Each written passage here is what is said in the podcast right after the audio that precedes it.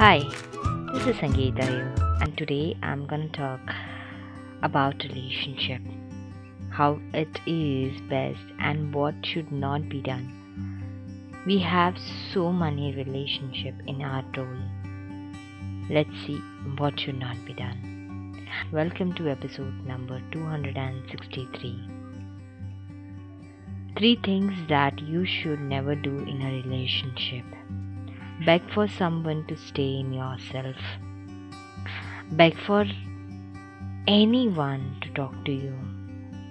And beg for anyone's attention. These are the 3 critical things.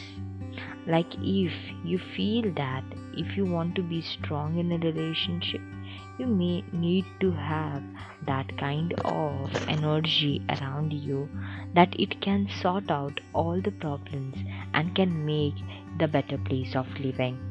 I would say that anyone stay in your life, they should stay happy, they should stay peaceful, they should feel blessed around you, they should feel humble around you. Every day should be learning from you that can scan out that how important is a relationship for you. In this moment right now, or in this day where you are sitting with me, I would say that if you feel that some relationship need to be worked, write down what are the do and don'ts.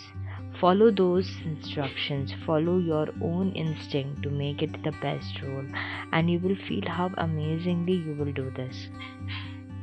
Coming out through all the issues that we deal with, we have one of the proper agenda to make a clarity in our living. The relationship should never be broken, but yes, if it needs a distance, you can do the distance. If it is toxic, it can be broken. See what kind of relationship are you dealing with. Relationship with yourself should be improved.